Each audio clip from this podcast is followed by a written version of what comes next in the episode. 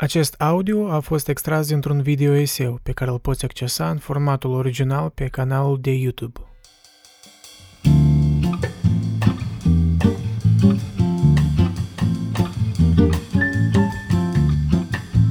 Există o anumită dihotomie, așa clișeică, aproape banală, între există viața vie și există viața cărții, da? Adică viața asta abstractă și viața de aici, practică. Valeriu Ghergel vorbea despre asta încă în cartea lui Rața plăcerilor, de ce n-au iubit unii înțelepți cărțile. Și el în cartea aia argumenta împotriva acestei dihotomii, că dihotomia asta e falsă, că nu există așa ceva, adică viața e interconectată, deci părțile astea ei abstracte, practice, ele influențează una pe alta și astfel noi trăim în lumea asta, da, simbiotică. Și de acord cu el la nivel fundamental. Dar oricum percepțiile noastre creează aceste dihotomii, da? Și percepțiile noastre creează anumită realitate, da? Că există viața asta vie, oamenii ăștia practici și oamenii cărții, da? Adică noi ne-am separat așa tare clar. Și în separarea asta a apărut un conflict. Și asta e evident de la sine, da? De unde vine conflictul ăsta. Că, ăștia intelectuali, oamenii cărții, cred că, ăștia oamenii simpli, da, normiți, nu înțeleg lumea mea complexă și așa mai departe. Și viceversa, oamenii vieții vii, așa zici, disprețuiesc activitățile astea intelectuale, cred că tot abstractizarea asta nu are sens, pierdere de timp și așa mai departe. Deci toate stereotipurile astea, da? Și conflictul ăsta e clar, adică fundamental parcă nu îl poți rezolva, mereu va exista parcă separarea asta între noi. Așa gândesc oamenii, dar pe mine totuși mă interesează să înțeleg acest conflict, da? Să înțeleg sursa. Și am câteva intuiții, cred că în acest video mai mult voi pălăvrăgi, am câteva idei, dar vreau să le dezvolt pe parcurs, să le construim împreună, da?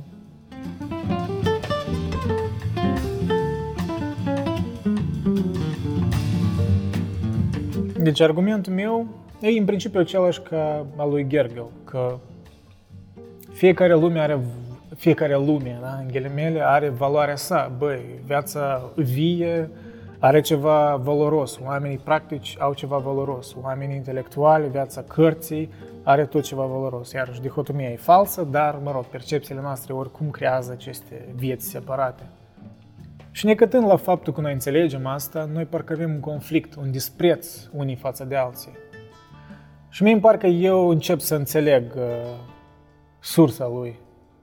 Deci, semințele acestui conflict îl poți încă observa din antichitate, da? De exemplu, cinicii, oameni așa mai practici, care tot o aveau în metafilosofie, ei bagiocoreau, de exemplu, platonismul, da? Platon era bine știut, un om mai abstract, avea ideea asta despre tărâmul ideilor, da? Tărâmul formelor perfecte, undeva acolo, în afara lumii noastre fizice.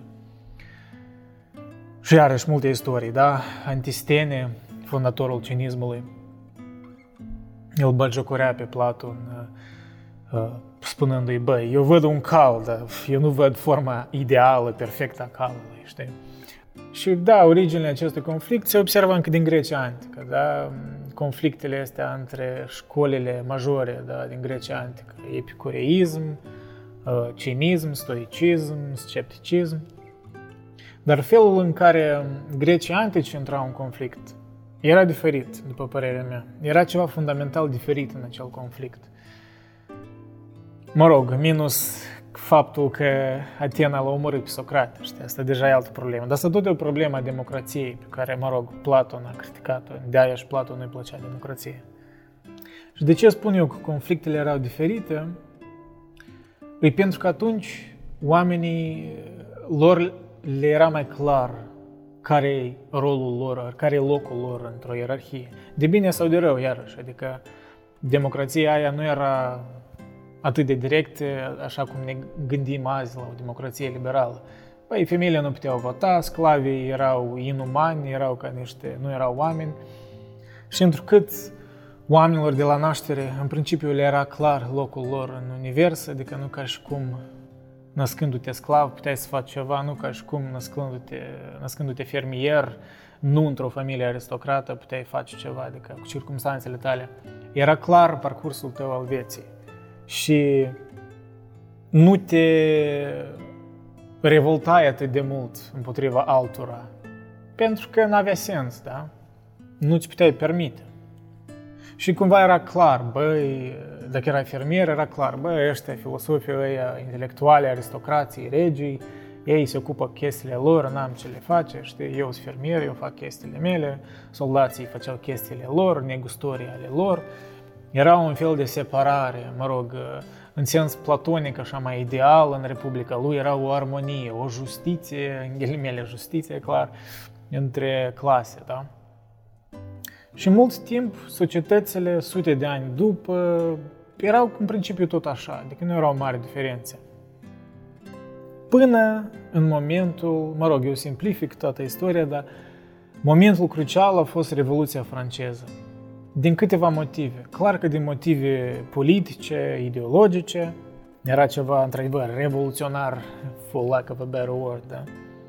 Dar alt motiv, care eu cred că e cel mai profund, e că Revoluția franceză a creat un fel de...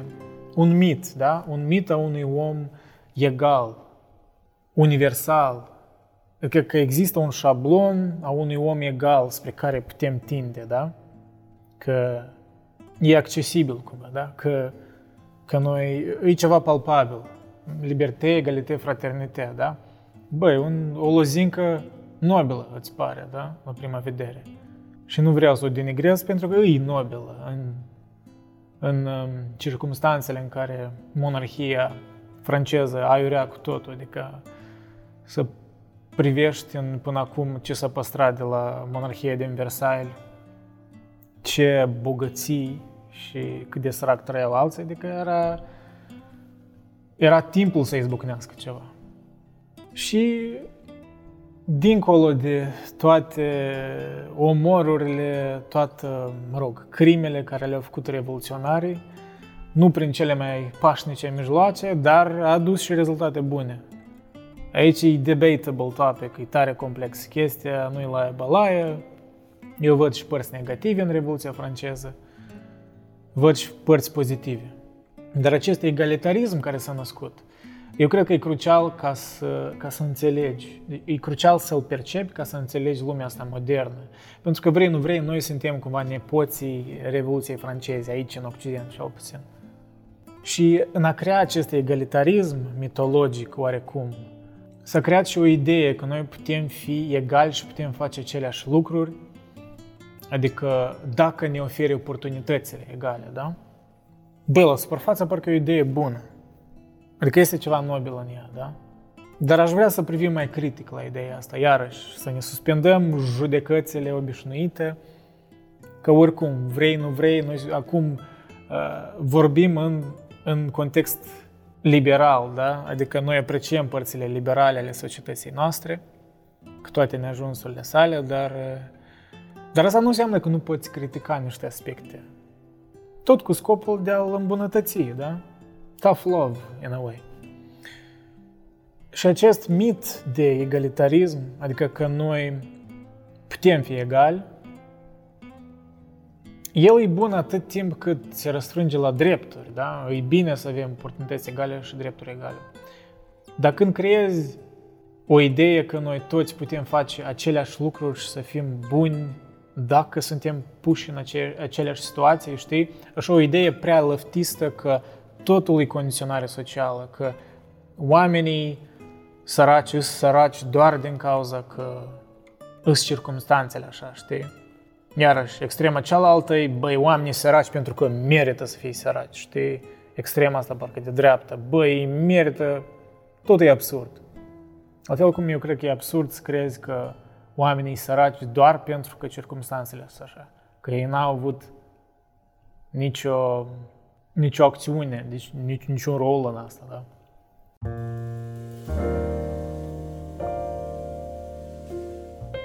Dar de ce eu cred că e nociv?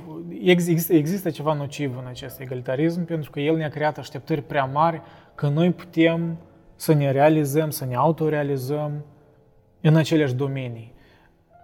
Adică, întrucât noi avem ideologia asta că noi suntem egali și experiența vieții ne arată contrariul, noi ne creăm o disonanță cognitivă, vrei, nu vrei.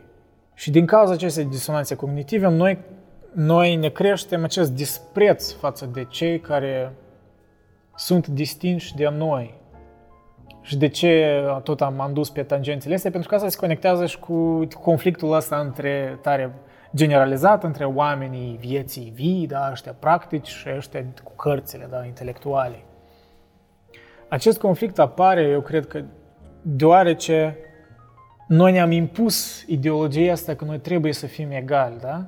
Și când, iarăși, când noi vedem distincțiile, vedem că un om e mai competent decât mine în ceva, da? De exemplu, omul ăsta e mai competent în chestiile practice, el știe mai bine lucru manual, știe mai bine să se orienteze în spațiu fizic.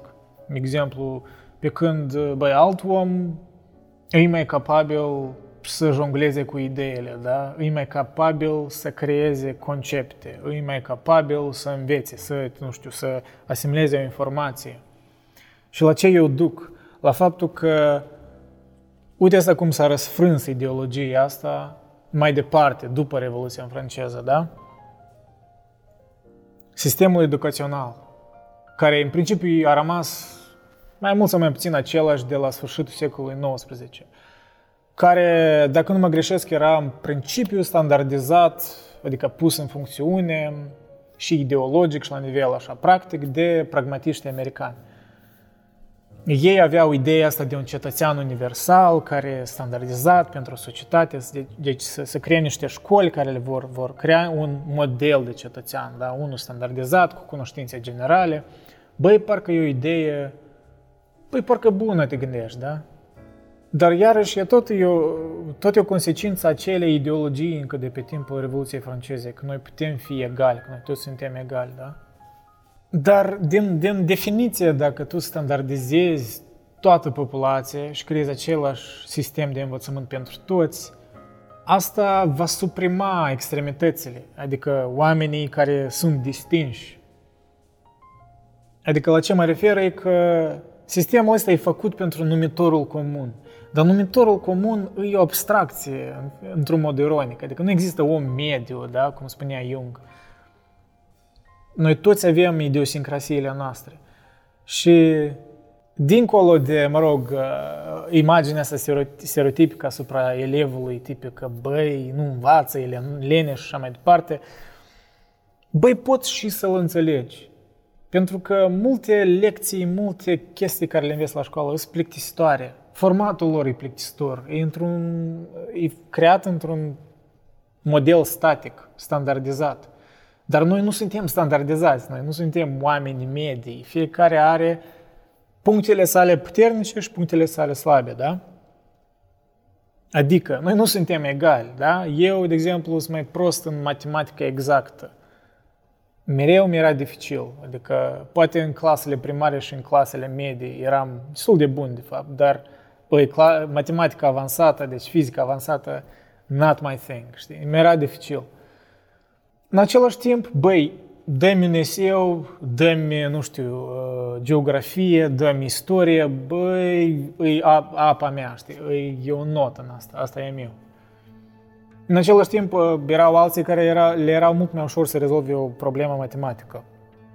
Dar când e vorba de eseu, Doamne ferește, e chin pentru ei, știi? Și, asta e normal. Eu îmi cunoșteam limitele mele, el își cunoștea limitele lui. Noi înțelegeam că noi vom pleca în traiectorii diferite în viață, da? Înțelegeam așa, la nivel individual, dar societatea nu ne spune asta. Societatea, prin sistemul de învățământ, ne spune că nu, noi toți trebuie să fim standardizați, să fim oameni universali, parcă, știi?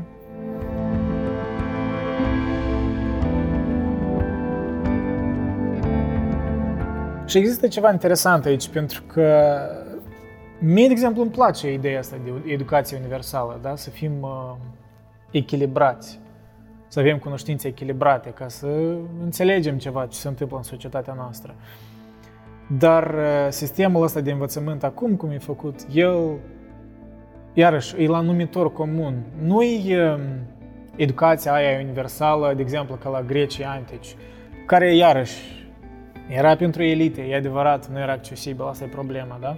Dar, băi, te învăța studiile clasice, te învăța poezie, te învăța și matematica, te învăța și oratoria, retorica, dar tot asta, băi, în primul rând, dacă aveai acces și dacă aveai dorință, clar că trebuia să fii cetățean atenean ca să ai acces, dar dacă aveai dorință, nu ca și cum cineva te impunea să te duci la... ca și cum toți se așteptau că toți se vor duce și vor învăța retorică, filosofie și mai departe. Deci era, da, era o anumită ierarhie și oamenii, vrând nevrând, acceptau asta. Dar acum noi avem o reminiscență a gândirii total anti-ierarhice, adică noi vedem ierarhiile ca ceva prost de obicei, chiar dacă, băi, adesea ele sunt naturale, dar vrei, nu vrei. Nu întotdeauna. Uneori sunt autocreate de sisteme, adică există chestii sistematice care noi le creăm ca oameni.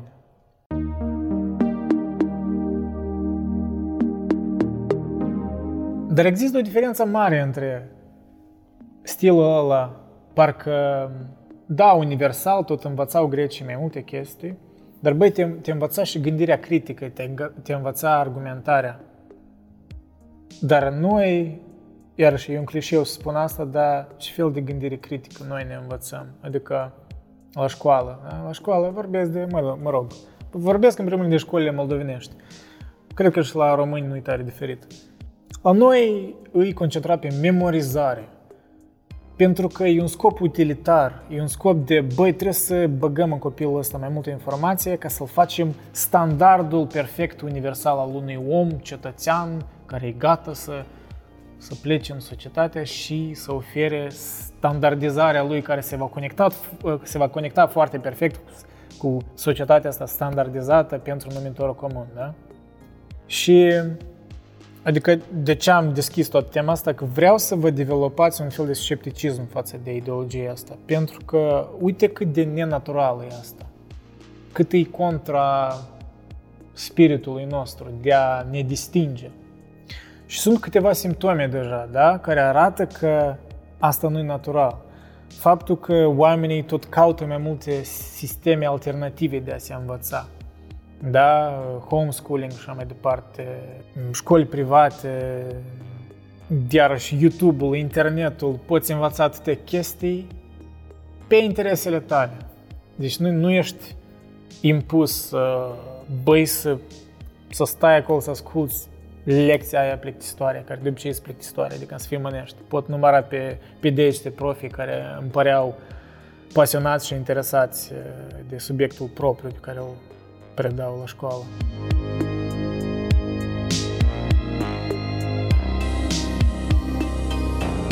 Și însuși anul ăsta de COVID a accelerat niște tendințe de digitalizare care, da, sunt chestii proaste în asta, dar o chestie care poate e pozitivă e că oamenii au înțeles că, bă, există și alternative. Poți și, de fapt, nu-i nevoie să stai în clasa aia și să te plictisești, da? Poți și altfel să înveți.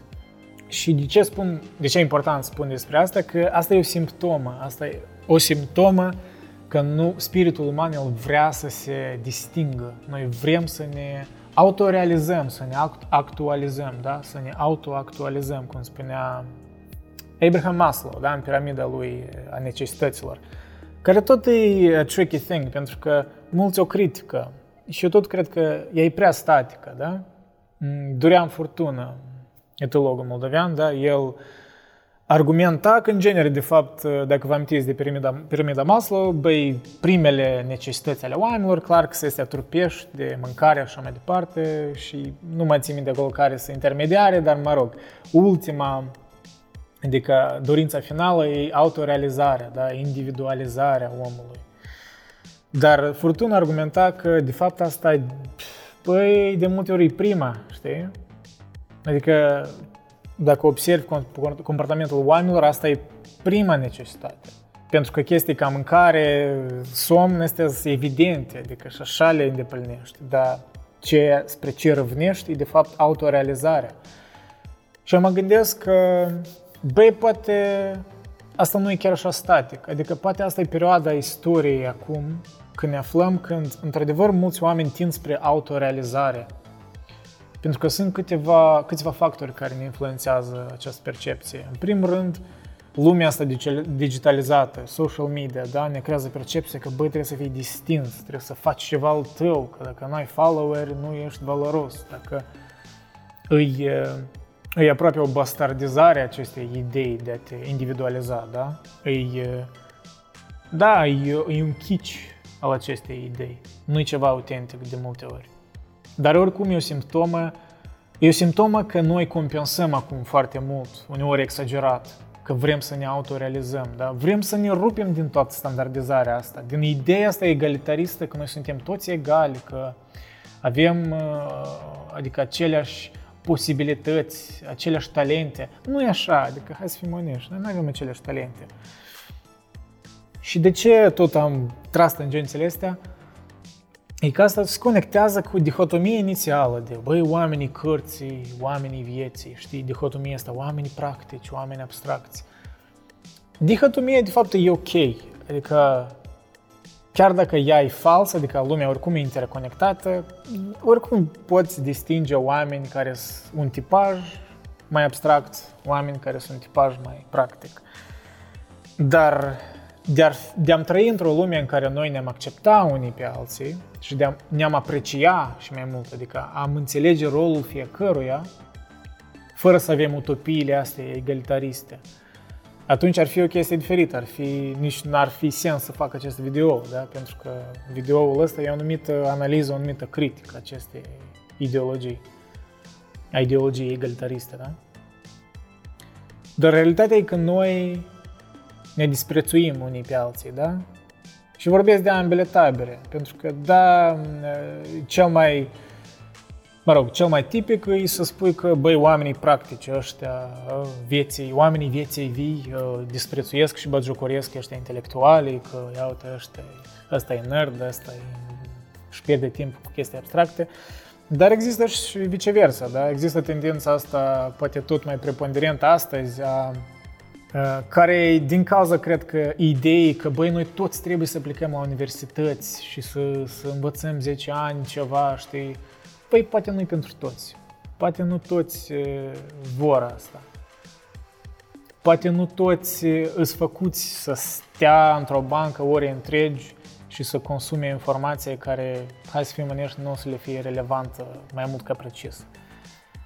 Și asta tot aici alt aspect e că e un fel de feminizare a societății. Deci dacă ne gândim în sens de arhetipuri jungiene, da, ca la Carl Jung, e arhetipul feminin, arhetipul masculin, e o simplificare, dar există o feminizare exagerată acum a societății. Și nu vorbesc în sens negativ, adică nu spun că feminizarea, adică feminitatea e rea. Nu, adică ambele sunt niște opusuri, niște arhetipuri care le observi în istorie, vrei, nu vrei. Chiar dacă nu e o chestie așa de științifică, nu știu, ați putea spune, bă, Andrei, arată-mi date despre aceste arhetipuri. Este real? Pot vedea sub microscop? Băi, putem vedea comportamental, putem vedea cultural că există așa ceva, știi? Și de ce spun că acum e mai feminizată societatea? Pentru că trăsăturile astea de egalitarism, de ideea că noi toți putem face aceleași lucruri, e o chestie maternă, feminină, de a fi echitabilă, da? Și asta e bine, adică e o energie bună, dar ea trebuie să fie temperată de cea masculină, care astăzi eu cred că lipsește, cea de competitivitate, cea care înțelege că noi suntem diferiți și avem rolul, fiecare avem rolul nostru, da?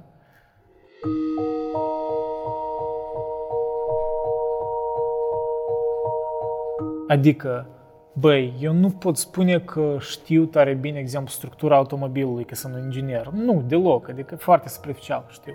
Nu sunt competent în asta. Nu pretind că sunt. Nu sunt competent în medicină. Nu pot, de-aia și nu prea m-am dat părerea anume despre pandemie în sens medicinal. Idee n-am, vaccine, băi, I trust consensus, adică n-am de ales într-un fel.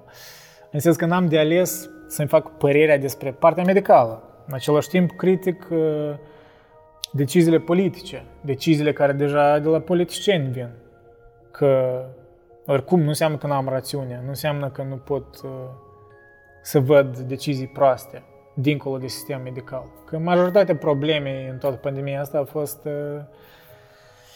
dincolo de sistem medical, a fost deciziile politice. În fine, asta e o tangență aparte, dar ideea e că la ce eu vreau să duc e că o soluție potențială de a ne înțelege între noi, de a ne înțelege rolurile, e într-adevăr de a înțelege că noi avem roluri separate, da? Nu poți disprețui intelectualii în sens așa absolut să spui că asta nu e necesar, că e pierdere de timp. Ok, pierdere de timp. Dacă să ai așa gândire, băi, o să ai, nu știu, oameni ca de-al de Karl Marx, da? De ce dau exemplul ăsta? Marx era, băi, un om care a suferit mult, adică a fost mizerabil, n-a fost cunoscut. Chiar și când a scris, mulți nu cunosc asta, dar când a scris Comunist Manifesta împreună cu Friedrich Engels, băi, n-a fost citit aproape de nimeni. Adică a trebuit un timp anumit ca să cumva să fie pusă pe roate și, nu știu, din oarecare accident fericit pentru ei a luat popularitate. Dar într-o altă lume putea să nu existe asta. Adică правления систем советских организаций. Отныне наступает новая полоса в истории России. И данная великая русская революция. Dar exemplul lui e a unui intelectual tare idealist, da, care era încă influențat de ideea asta oricum revoluționară, da? A Revoluției franceze, că noi trebuie să fim egali, că noi trebuie să căutăm această egalitate a omenirii, dacă noi toți, nu toți trebuie să fim nivelați. Și de asta vinea la el nu dintr-o, mă rog, o părere subiectivă a mea, dar nu vinea dintr-o energie de asta pozitivă, că vrei un bine. Vinea dintr-un dispreț față de oamenii ăștia practici, care nu îl înțelegeau pe el ca intelectual, nu îl înțelegeau, nu îl apreciau. Pentru că el, în punct de vedere, el nu își putea plăti chiria elementară, adică fai de capul lui era, adică împrumuta bani. Și el a preluat filosofia asta a lui Hegel, care, sumarizând cumva, e o filosofie mai idealistă, mai abstractă, dialectica lui, da? Spiritul poporului, a statului, niște idei așa, mai abstracte, mai... N-aveau conexiunea asta, n-aveau pretextul ăsta că acum direct vor influența viața politică și va fi un anumit activism. Și de ce fac diferențele astea și conexiunile astea? Pentru că Marx a luat filosofia lui Hegel, a unui intelectual care parcă știa rolul lui, da? Știa că el era bun, more or less, diferiți oameni ar argumenta diferit, era bun în a crea concepte, în a crea filosofii, în a analiza alte filosofii din trecut. Deci era un om extrem a abstractismului, adică alții intelectuali îl criticau pe Hegel că era prea abstract. Dar Marx a văzut o oportunitate în asta. El a luat idealismul ăsta lui Hegel și l-a îmbibat cu un anumit materialism de ăsta brut, da, politic.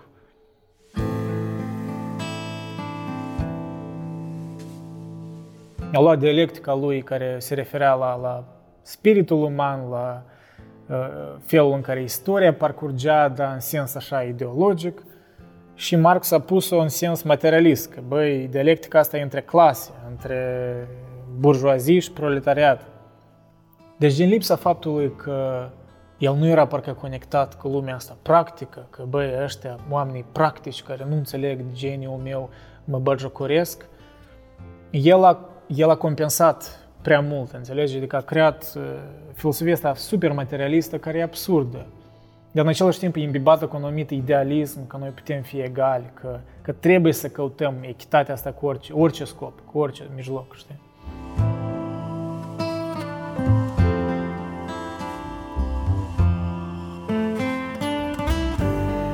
Și Și acest conflict, iarăși, a apărut dintr-o nevoie de a compensa.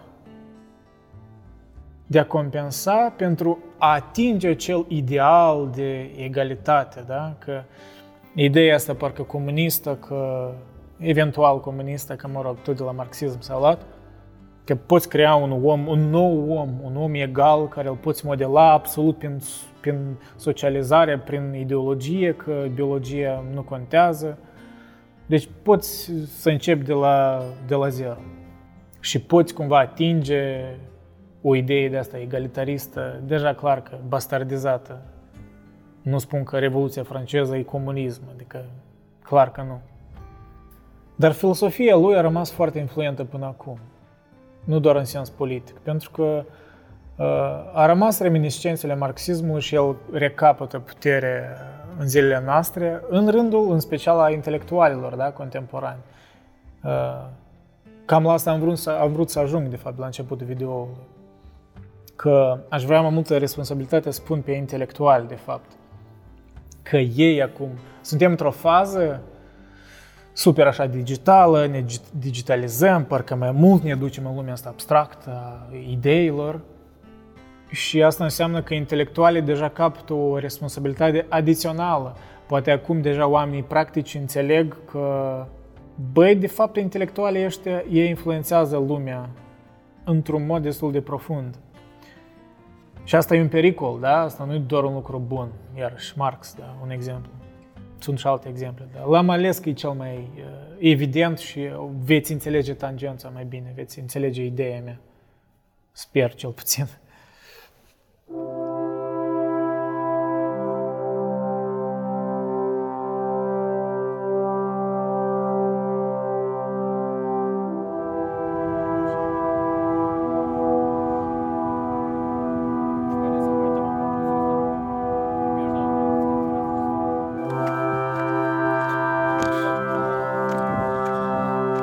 Dar noi acționăm într-o paradigmă greșită, adică până acum. Ideea asta de mainstream, de egalitarism, e nocivă. Pentru că, iarăși, noi credem că un om practic care mult mai bine modelează lumea fizică, care mult mai bine se simte mult mai bine făcând lucru fizic sau nefiind, da, conectat cu cărțile, cu ideile, și asta e ok. Deci, băi, asta e un lucru extrem de plictisitor pentru unii, chiar și la școală. De ce vorbeam și despre educație? Păi, de ce să-l forțezi pe... Adică trebuie să, da, cultura generală trebuie și mai departe, dar de ce să-l forțezi pe unul care, băi, nu-i matematica lui, matematica aia superioară sau... Nu e a lui, știi, adică nu e a lui fizică. Adică, da, dacă vrea să fie profesor, ori vrea să fie în computer science sau ceva de tipul ăsta, știi, inginer, da, îți trebuie mai decât. Dar dacă temperamentul tău nu e așa, se vede de la început, dacă nu te trage spre asta, de ce trebuie să forțăm asta asupra oamenilor? Și, băi, până la urmă, cei care au creat acest sistem au fost intelectuali, în mare parte, da, adică... Intelectualii mai pragmatici, poate, dar tot intelectuali. Pentru că ei aveau ideea asta că tu poți să-i faci pe toți oameni intelectuali și toți pot fi învățați să iubească cărțile. Nu e așa. Adică, băi, e un lucru foarte plictisitor pentru unii să se bunghească într-o carte ore întregi, să citească litere de pe pagină. Pentru mine asta e fascinant, mie îmi place, depinde de carte, clar. Dar, băi, la unii asta nu-i dat, nu e a lor. La fel cum eu m-aș plictisi să învăț, nu știu, fizică avansată. Deci nu mi-e interesant mie, nu e mie, știi. Îmi place, poate, filosofia în urma ei, îmi place să înțeleg direcția ei unde pleacă, dar însuși să stau, să fac formule, să dezvoltez tot asta, să creez teorii, nu e mie. Eu îmi înțeleg limitele mele și eu îmi știu locul meu, da? Eu îmi știu limitele competenței. Eu nu sunt un fizician, nu sunt un inginer, da?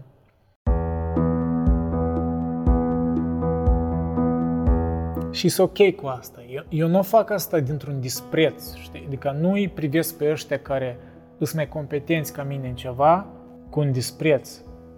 că de parcă ei au manipulat ceva în societate ca să aibă abilitatea asta, ori înțeleg la ce duc, da? Adică e o tendință, e o tentă marxistă ideea asta, cel puțin în contemporanetate. Și mulți intelectuali sunt influențați de asta.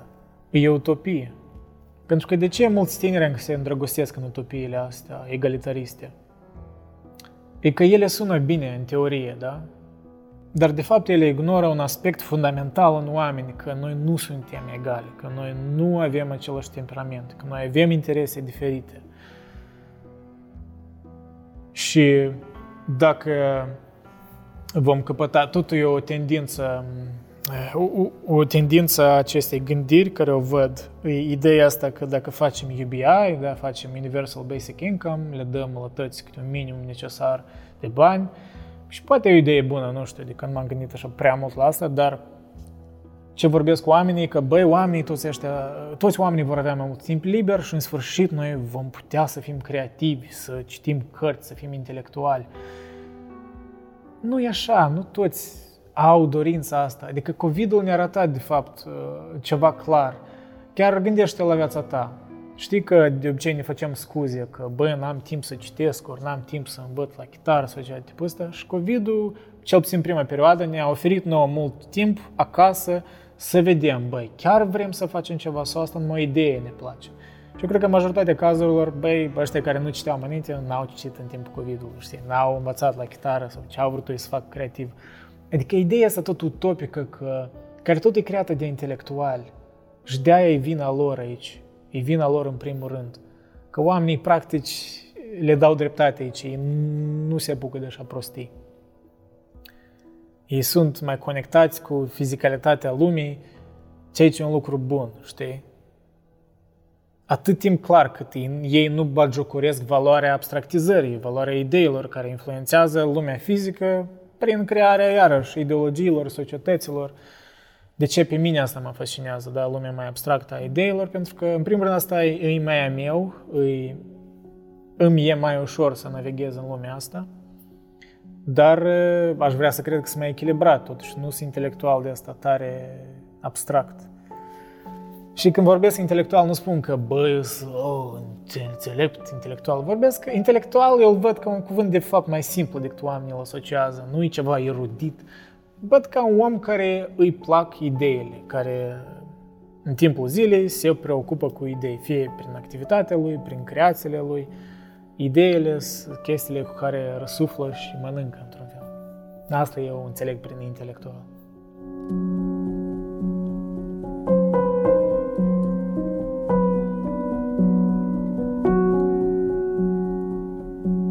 Și până la urmă, argumentul meu, dacă să-l sumarizez, e că noi trebuie să scăpăm, ori să înțelegem cel puțin neajunsurile acestei ideologii egalitariste, e că noi ne asumăm că noi suntem toți egali, băi, din ambele tabere. Adică, până la urmă, Ghergel are dreptate că dihotomia e falsă, dar percepțiile noastre creează aceste dihotomii și asta înseamnă că noi trebuie să rezolvăm cumva această problemă, ori trebuie să o înțelegem. Că una e să spui că dihotomia e falsă, ok, n-am rezolvat nimic, dar alta e să spui, băi, om practic, om mai conectat cu lumea fizică, înțelegeți rolul tău, înțelege că tu ești important și cereți drepturile tale, da? Să înțelegi că deci nu accepta să fii batjocorit de ăștia intelectuali din coastele de Fildeș, da? În sens stereotipic, care te batjocorește că, băi, n-ai citit cărți, ori că dacă îți știi rolul tău și dacă îți îndeplinești funcția ta bine, știi? Asta e o idee tot tare teleologică, tare aristotelică, că fiecare om, fiecare ființă și are funcția sa și are un potențial spre care tinde. Dar nu avem potențialuri infinite, deci eu îmi cunosc limitele, știu că am un potențial în ceva și încerc să dezvolt asta, ce e meu. În același timp, alt om are alt potențial și trebuie să-l perceapă, trebuie să-l studieze. Dar fără să aibă dispreț față de tabăra cealaltă, da? Și acest conflict poate fi ameliorat cu încetul, eu cred, dacă, în primul rând, intelectualii își vor înțelege rolul lor în societate, Și vor înțelege că e responsabilitatea și a lor să convingă oamenii ăștia care nu sunt conectați cu intelectualitatea, cu cărțile, să înțeleagă, să-i convingă, să fie mai convingători, să-și lămurească, să le lămurească rolul lor, de ce există, care e rolul lor, să ofere exemple, iarăși cum v-am oferit eu exemple. Pentru că, vă dau încă un exemplu, în timpurile medievale, erau multe chestii proaste, dar nu-i ca și cum nu puteai în genere să ajungi intelectual atunci. Este ideea asta prea stereotipică, prea științifică aproape asupra Dark Age, da, epoca medievală, că a fost totul extrem de prost. Da, a fost multe lucruri proaste. Dar o idee interesantă era că într-o comunitate te puteai adresa la un preot și dacă preotul vedea că tu aveai capacități intelectuale și aveai dorința, puneai întrebări, argumente față, de niște citate biblice sau studii clasice și așa mai departe, dacă vedea că ai interesul, de obicei tu erai promovat, erai conectat cu lumea asta de intelectuale care de obicei erau în preoțime în timpurile medievale, pentru că ei rescriau cărți, ei citeau din latină și mai departe din greacă. Și aveai chiar șansa să ajungi la niște universități. Dar printr-o selecție, pe un fel de... Clar că era și o cumătrie, probabil, dar era și un fel de merit, în sens că merit al... Deci nu era ideologia aia încă că toți suntem egali și că... Adică fermierii, ei înțelegeau că erau fermieri, negustorii înțelegeau că erau negustori și asta e rolul lor. Soldații aveau rolul lor. Și înțeleg că poate mă duc acum într-o antidemocrație, parcă, da? Parcă într-un platonism. Dar nu argumentez pentru asta. Republica totuși e un ideal și un ideal care are idei bune, dar nu e realizabil și nu sunt eu. Iarăși prin videoseul despre teoria realistă a democrației a lui Karl Popper, am vorbit despre asta, că eu de fapt sunt mai mult pe partea lui Popper, că cred că democrația is the lesser of evils, adică e o chestie bună, dar noi trebuie să o adaptăm și să o îmbunătățim. Noi nu putem fi statici și trebuie să luptăm cu niște tendințe în ea care se dezvoltă tot mai mult și o tendință care o văd proastă e acest egalitarism care e bastardizat. Ignoră spiritul, natura umană, distincțiile noastre. Ignoră faptul că noi fiecare avem potențialul nostru, da? Că stoicii tot vorbeau despre asta. Marcus Aurelius, faimos în meditațiile lui, în gânduri către sine însuși, vorbea despre, trebuie să te mulțumești cu ce ai, în sens că, dar nu în sens pasiv, adică să-ți îndeplinești potențialul, dar să înțelegi că soarta ți-a oferit anumite abilități și anumit loc. De-aia, da, lumea nu e egală, lumea nu e cinstită. Nu înseamnă că nu trebuie să căutăm o anumită nivelare a oportunităților, știi? Adică să avem oportunități egale. Asta e bine că noi... Deci, Revoluția aia franceză a adus un lucru bun. Până la urmă, democrație liberală, eu cred că în mare parte e o chestie bună. Nu sunt antidemocratic, în sensul ăsta. Dar văd multe chestii proaste în democrația asta contemporană, în ideologiile ei și unde ea se duce. Ea se duce într-un fel de, iarăși utopii, iarăși se nasc niște utopii. De bine sau de rău, eu cred că asta e o manifestare a instinctului religios, oamenii n-au sens în viață, caută ideologii, caută sensuri și Nietzsche a avut o profundă dreptate. Dumnezeu a murit și noi acum căutăm alții Dumnezei. Da? Ne creăm niște valori încă mai animalice, încă mai primitive, de fapt, da? Bazate pe nimic, ori construite pe niște himere din trecut care nu au fost distruse complet. Dar văd și ceva, deci până la urmă poate să închei cu o notă mai optimistă, eu văd ceva încă pozitiv în tot conflictul ăsta, că se creează niște narrative alternative, da? Și nu vorbesc de conspirație, asta e altă temă cu totul. Vorbesc despre faptul că oamenii înțeleg că există și alte căi de a te educa, de a învăța, Adică există alte căi de a te distinge, de a-ți căuta autorealizarea. Și asta datorită, clar că, oportunităților care ne sunt deschise acum, comparativ cu, iarăși, perioada clasică, când doar elitele puteau face asta. Cred că asta e bine.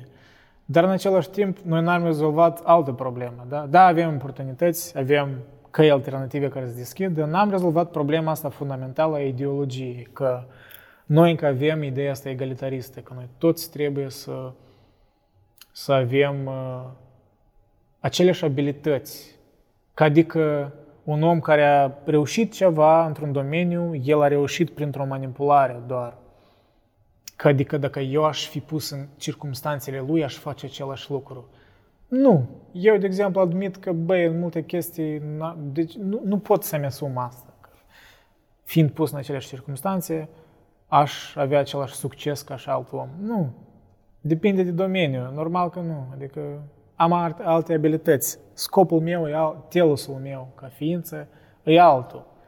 Și poate nu l-am descoperit până la urmă. Și poate asta e rolul fiecăruia din noi. Să ne descoperim telusul, să ne descoperim rolul nostru. Și asta nu înseamnă că e o chestie pasivă. E o chestie moderată. E o chestie care eu cred că ne va crea aceste conexiuni, ne va oferi oportunitatea să ne creăm conexiunile sincere ca între oamenii ăștia diferiți, da? Între oamenii cărții și oamenii vieții. Și vom înceta să privim atât de negativ unii față de alții, dacă ne vom debarasa de idealismul ăsta exagerat și de egalitarismul, în primul rând. Și asta nu înseamnă că, trebuie să ștergem drepturile. Nu la asta mă refer. Mă refer la egalitarism de temperament și de abilități. Drepturi egale și abilități egale nu e aceeași chestie. Dar e bine că avem drepturi egale. Asta e o chestie bună în lumea liberală. Dar ideea că toți sunt interesați de cărți sau toți trebuie să fim mai practici, e absurdă. Fiecare își are rolul său. Și rolul nostru ca, rolul tău ca un om anumit, de un temperament anumit, făcând parte dintr-o dihotomie anumită, da? Dintr-o parte din dihotomie, iarăși asta e o simplificare, dar să ne imaginăm că tu ești un om al cărții. Înțelegeți, dar rolul fortifică-l, convinge dar lumea cealaltă, nu te aștepta prin revoluții să răstorni lumea, ori prin ideologii de astea tare manipulative, ci prin argumentare, prin a convinge, prin a-ți face funcția bine, prin a te dezvolta, prin a-ți dezvolta părțile în care tu crezi că ești bun, ori în care poți să te dezvolți. În loc să privești, cu dispreț față de cei care fac ceva mai bine ca tine. Iarăși, amprente marxiste, că ăștia o duc mai bine ca mine pentru că m-au suprimat. Deși în perioada, istoriei umane a fost multe cazuri când asta era adevărat, să privești la interacțiunile umane în totalmente, în așa fel, e prost și e nociv.